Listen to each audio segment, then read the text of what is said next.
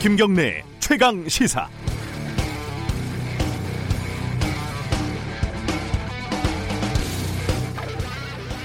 벌써 일 년이 다 돼갑니다. 처음에는 조국 대 윤석열이라는 구도로 시작을 했지만 유재수, 김기현, 송철호 이런 이름을 거쳐서 이동재, 한동훈, 한명숙 이런 이름까지 나왔다가 지금은 이제 추미애 대 윤석열 이런 구도에 다다랐습니다. 처음과 지금을 좀 비교를 해보면요, 첫 시작이었던 이른바 조국 사건의 양상은 고위공직자의 위법을 수사하겠다는 검찰의 명분, 그리고 개혁에 저항하는 정치 집단 검찰이라는 비판, 이 두 가지가 일정 비율로 좀 혼합이 돼 있었던 상태였습니다. 그런데 지금 이른바 검언유착 의혹 수사, 즉 한동훈 검사장 수사를 둘러싸고 벌어지고 있는 갈등은 좀 괴이하고 이해하기 난감한 구석이 있습니다. 보통의 구도는 의도야 어떻든 간에 검찰이 살아있는 권력의 의혹을 수사하려고 하고, 반대로 청와대나 정치권에서 그 수사를 막으려고 하고, 검찰은 자율성, 독립성 이런 걸 막 외치고 이렇게 구도가 짜지잖아요. 근데 이번 건은 표면적으로 보면은 권력형 비리도 아니고 그냥 욕심이 많은 기자와 뭔가 하나 엮어보려고 했던 것 같은 검찰 간부에 대한 간단한 의혹뿐이지 않습니까? 이런 간단한 사건 하나도 깔끔하게 해결을 못하고 문제와 갈등을 키우기만 하는 모습을 보면 뭐 철진한 홍콩 영화에서 쌈박질만 하는 조폭 영화 뭐 이런 게 떠오릅니다. 어, 수사 대상이 검찰총장의 최측근이라는 점을 고려하면 더욱 그런 분위기가 나죠. 검찰이, 검사가 여기서 밀리면 죽는다 이런 결연한 의기 정도는 있어야죠. 그런데 왜 하필 이 사건에서 그런 게 발현이 되는지 잘못 고른 것 같습니다. 사건을. 안타깝습니다. 칠월 삼일 금요일 김경래 최강시사 시작합니다.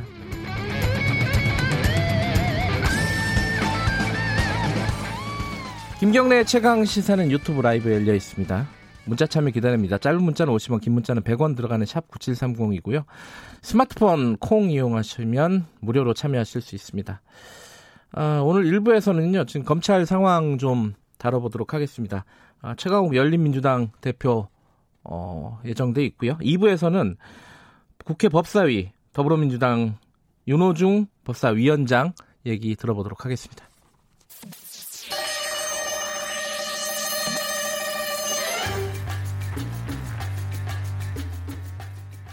네, 이번 주에는 여러분들에게 매일 퀴즈를 내드리고 아, 다음 주도 한다고 합니다. 정답 맞추신 분들에게 추첨을 통해서 시원한 아메리카노 쏘고 있습니다. 자, 오늘 문제 나갑니다. 자, 오늘의 퀴즈는 정부의 부동산 대책, 지금 한참 시끄럽죠? 이 부동산 대책 이후에 나타난 현상에 관한 말입니다. 서울 수도권 대부분 지역에 대한 부동산 규제 대책이 시행된 이후에 김포, 파주 이런 다른 지역의 아파트 가격이 반등한 현상, 이것, 이것 효과라고들 하죠. 한쪽을 누르면 한쪽이 튀어나온다. 어떤 문제를 해결하면 다른 부분에서 또 문제가 발생한다. 자, 일 번 별풍선 효과, 이 번 풍선 효과, 삼 번 풍문으로 들었어 효과. 네, 정답 아시는 분은 짧은 문자 오십 원, 긴 문자 백 원 들어가는 샵 구칠삼공으로 보내주시고요. 어, 정답 맞히신 분들에게는 시원한 아메리카노 커피 쿠폰 보내드리겠습니다.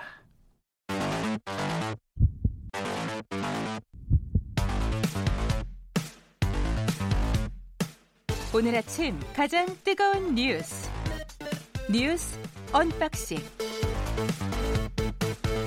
네, 택배 박스를 뜯는, 아, 이게 아침에 퀴즈가 약간 좀 무리수라는 느낌이 들어서 아, 두근두근한 마음으로 준비합니다. 뉴스 언박싱 고발뉴스 민동기 기자 나와 있습니다. 안녕하세요. 안녕하십니까. 자, 다시 말씀드리면 일 번 별풍선 효과, 이 번 풍선 효과, 삼 번 풍문으로 들었어 효과. 좀 무리수죠? 무리수인 것 같습니다. 네. 뭐 재밌으라고 한 네. 거니까. 어, 정답 보내주시면 저희들이 추첨해서 커피 쿠폰 쏩니다. 자, 오늘 검찰 소식부터 간단하게 좀 짚어보죠. 뒤에 인터뷰가 예정돼 있으니까 좀 간단하게 좀 요약을 해볼까요? 일단은 추미애 장관이 수사지휘권을 발동을 했고 윤석열 지검장은 뭘 한 거죠? 받아들인 건가요? 받아들인 것 같지는 않습니다. 그래요? 일단 음. 그 어제 입장을 밝히진 않고요. 네. 오늘 전국 검사장 회의를 소집을 해서 음. 추미애 장관의 수사 지휘를 수용할지 의견을 수렴을 하겠다 이런 입장인데. 아, 그게 받아들인 게 아니군요. 어. 저도 이게 굉장히 좀 모호했었는데요. 예. 오늘 조선일보가 조선일보를 보니까 네. 대검 관계자 말을 인용을 했습니다. 네. 그러니까 전문 수사 자문단이 물리적으로 열기 어려운 것이다. 그러니까 음. 중단도 보류도 아니다 이런 얘기를 했고요. 현 상태에서 수사자문단과 관련한 추 장관의 지휘권 행사를 수용한 게 아니다. 음. 이런 취지였다고 합니다. 오늘 더 이제 여론을 수렴한다는 그런 얘기인데요. 네. 어, 많은 언론들이 비슷하게 보도를 하고 있습니다. 네. 더 여론을 수렴을 한 다음에 결정을 하겠다 이렇게 보도를 하고 있습니다. 그러니까 뭐 당장 전문수사자문단은 오늘 예정이 돼 있었는데 열지는 않겠다. 그렇습니다. 그렇지만은 그렇다고 해서 지금 지시를 수용을 했다고 명시적으로 밝히지도 않고 있다. 뭐 언론들이 그렇게 쓰고 있고요. 예. 실제로 대검 관계자들이 익명으로 등장을 해서 그렇게 발언을 하고 있습니다. 이게 그럼 앞으로 어떻게 되는 겁니까? 저도 좀 궁금해서요. 예. 어, 신문들을 열심히 봤는데 중앙일보가 네 가지 정도 시나리오를 예상을 하고 있습니다. 네.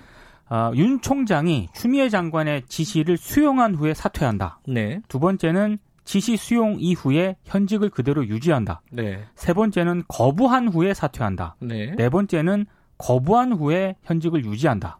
네 가지 방안이 있다고 합니다. 좀 당연한 거 아닐까요? 이걸 굉장히 좀 어, 굉장히 심각하게 보도를 하고 있던데요. 근데 제가 중앙일보에서 좀 주요하게 봤던 부분은 네. 어, 윤 총장이 총장직을 사퇴할 생각이 없다는 그런 대목입니다. 음. 익명의 국회의원이 그래요? 중앙일보와 인터뷰에서 이런 얘기를 했다고 하고요. 검찰의 한 관계자도 윤 총장이 측근에게 누구 좋은 일 시키라고 사표를 내느냐 이렇게 말한 것으로 안다고 전하고 있습니다. 이게 이제 직접 그, 그 관계자가 윤 총장이 직접 이런 얘기를 했다라고 전한 건데 그렇습니다. 어 대검에서 이것도 보도자료 내지 않을까 이런 말 한 적 없다. 요새 그게 유행인 것 같은데. 네. 어, 어제 뉴스타파에서 보도한 부분인데 이 윤석열 총장이 조국 전 장관 사건 첫날 그러니까 압수수색이 벌어진 그날 낙마시켜야 된다, 낙마를 네. 해야 된다라는 취지로 박상기 법무부 장관에게 당시 법무부 장관에게 얘기했다. 에, 이거 참, 이 여기에 대해서 대검이 입장을 냈죠? 바로 입장을 냈는데요. 네. 어, 비공개 면담을 한 사실은 인정을 했습니다. 만나긴 만났다. 만나긴 네. 만났다. 하지만 윤 총장은 박상기 전 장관의 조국 후보자에 대한 선처 요청에 대해서 원론적인 답변을 했고 어, 박 전 장관에게 조국 후보자를 낙마시켜야 한다고 말한 사실은 없다. 음. 이런 입장을 밝혔습니다. 아, 이 두 사람의 얘기가 완전히 반대입니다. 그죠? 정반대입니다. 예, 박상기 네. 법무부 장관이 조국 후보자를 선처해달라. 네. 이렇게 얘기를 했다는 거고 그렇게 얘기를 했다는 거고 어, 박상기 장, 전 장관은 아, 조국 낙마시켜야 된다. 윤 총장이 그렇게 얘기를 아, 했다는 거고요. 야, 이거는 너무 다르니까 네. 이게 참 둘 중에 한 명은 거짓말이라는 뜻인데 그렇죠? 약간 네. 접점이 별로 없어요. 아, 둘 다 얘기했을 수도 있겠나? 모르겠네요. 잠깐만요. 자, 예, 국회 얘기로 좀 넘어가 볼까요? 국회도 이 부에 인터뷰가 예정이 돼 있는데 지금 미래통합당이 복귀를 한다고요? 어제 이제 복귀를 하겠다라는 입장을 밝혔는데요. 네. 다음 주 월요일에 복귀하느냐 기자들이 물으니까 네. 주호영 원내대표가 그쯤이 될 텐데 날짜는 상황을 봐가면서 정하겠다 이런 얘기를 했습니다. 음. 그러니까 일단 한 일주일 만에 이제 통합당이 국회로 돌아온다는 그런 얘기인데요. 민주당이 오늘 국회 본회의를 열어가지고요. 삼 차 네. 추경 예산안을 통과시킬 계획인데 일단 칠월 임시국회는 육 일에 소집하겠다고 밝힌 상태거든요. 네, 네, 네. 아, 국회가 좀 뭐 정상 수순으로 가는 것 같긴 합니다만 근데 임시국회를 놓고도 난관이 예상이 되고 있습니다. 음, 근데 이제 추경안은 어찌됐든 처리를 할 것 같고 네. 여당이요. 그 다음에 오는 것들이 뭐 여러 가지가 있겠지만은 일단은 공수처 아닐까라는 느낌이 들죠, 그죠? 그것 때문에 이제 부딪힐 음, 것 같습니다. 네. 민주당은 애초 목표대로 지금은 십오 일에 맞춰서 공수처를 출범시키겠다 이런 입장인데, 네. 근데 이걸 출범을 시키려면은요. 국회법, 인사청문회법 개정과 같은 후속 입법이 이루어져야 되고요. 네네. 특히 여야가 공수처장 후보 추천위원회에 후보를 두 명씩 추천을 해야 되는데 네. 이거는 미래통합당이 지금 거의 할 확률이 굉장히 낮습니다. 낮죠. 아예 공수처 자체를 반대하고 있는데. 그렇습니다. 그렇죠? 그래서 지금 공수처는 현재로서는 표류할 가능성이 굉장히 높은 상황입니다. 그렇게 되면은 민주당은 어떻게 하겠다는 거죠?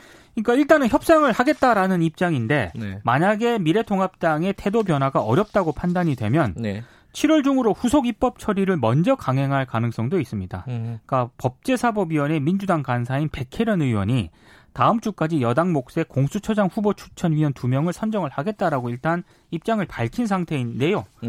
근데 아무래도 칠월 국회가 열리더라도 우선 처리 법안에 대한 여야 의견이 워낙 커서 순항은 쉽지 않아 보이고요. 공수처법도 마찬가지인 것 같습니다. 아, 칠월 내내 시끄럽겠네요. 이거. 그렇습니다. 예. 예. 어, 추경을 오늘 통과를 시킬 것 같다. 네. 여당이. 근데 이제 지금 야당은 심사를 같이 하진 않았는데 네. 이제 장 외에서 그러니까 국회 안이 아니라 장 외에서 지금 문제 제기를 어제 좀 했죠. 근데 했습니다. 뭐 보니까 눈에 띄는 게 좀 있어요. 그죠? 민주당에서 이제 뭐 뭐랄까요? 그 민원성 예산을 좀 끼워 넣었다는 거죠. 그렇죠? 지역구 사업을 슬쩍 끼워 넣다가 한마디로 이제 걸렸습니다. 아, 지역 사업이 모두 열세 건이고요. 예. 삼천오백칠십일억 정도 된다고 하는데 최인호 의원 같은 경우에는 부산에 있는 한국해양진흥공사 출자 사업에 예. 삼천억 증액을 요구를 했고요. 어허. 그다음에 지역구 안에 있는 뭐 부산 도시철도 대티역 등의 승강기를 설치하는 데도 삼십이억을 증액을 요구를 했습니다. 음. 근데 비판이 제기가 되니까 철회했습니다. 윤준병 의원은 전북 지역에 전기자동차와 충전 인프라를 구축하는 데 이십억, 주요 관광지에 빅데이터 인프라 구축하는 데 백억 증액을 요구를 했고요. 네. 유동수 의원 같은 경우에는 인천 신, 송도 신도시에 네. 소재 부품 자원순환 기술혁신센터를 구축하자면서 이백억 신규 반영을 요구를 했습니다. 이상하네. 인천 계양갑은 신도시가 아닌데 왜 여기 이게 저희 동네라서. 네. 네. 네. 어쨌든 이거 뭐 민주당에서는 뭐라고 합니까? 이 문제 제기에 대해서? 그러니까 박홍근 민주당 예결위 네. 간사가 예산 소위에서 사실관계를 확인을 해보니까 네. 예결위나 상임위에서 지역 예산 관련 증액 요구가 있는 건 맞다 이렇게 네. 인정을 하면서요. 추경 심사에서 개별적 지역 예산은 결코 수용하지 않겠다 한마디로 음. 걸러내겠다라는 걸러내겠다는 입장을 거네요. 밝혔습니다. 이게 이게 안 그래도 이제 혼자 진행하는 건데 그렇죠. 여론이 안 좋아지면 굉장히 부담스럽거든요. 벌써 안 좋습니다. 이거는 상당 부분 받아들이지 않을까라고 예상은 되는데 오늘 네. 한번 지켜보죠. 야, 브리핑 여기까지 듣죠.